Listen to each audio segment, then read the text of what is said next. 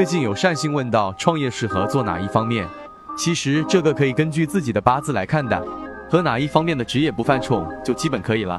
今天案例中有一条明显的财运线，财运线是无名指下方直冲太阳丘的竖线，这条财运线百分之七十的人是没有的，只要有这一条财运线，你未来一定会发财。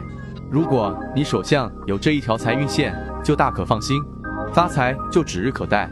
如果你非要较真，说有了财运线，我天天躺在床上，什么事情不做，等着天上掉馅饼，这就是不可能的事情。有了财运线，再根据命理八字风水运走，大体上就差不多了。另外看手相不能看一隅，要整体看。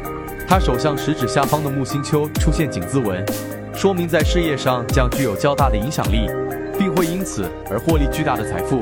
大家看看自己手上有没有类似的掌纹。可以在评论区分享出来，让大家给你点赞吧。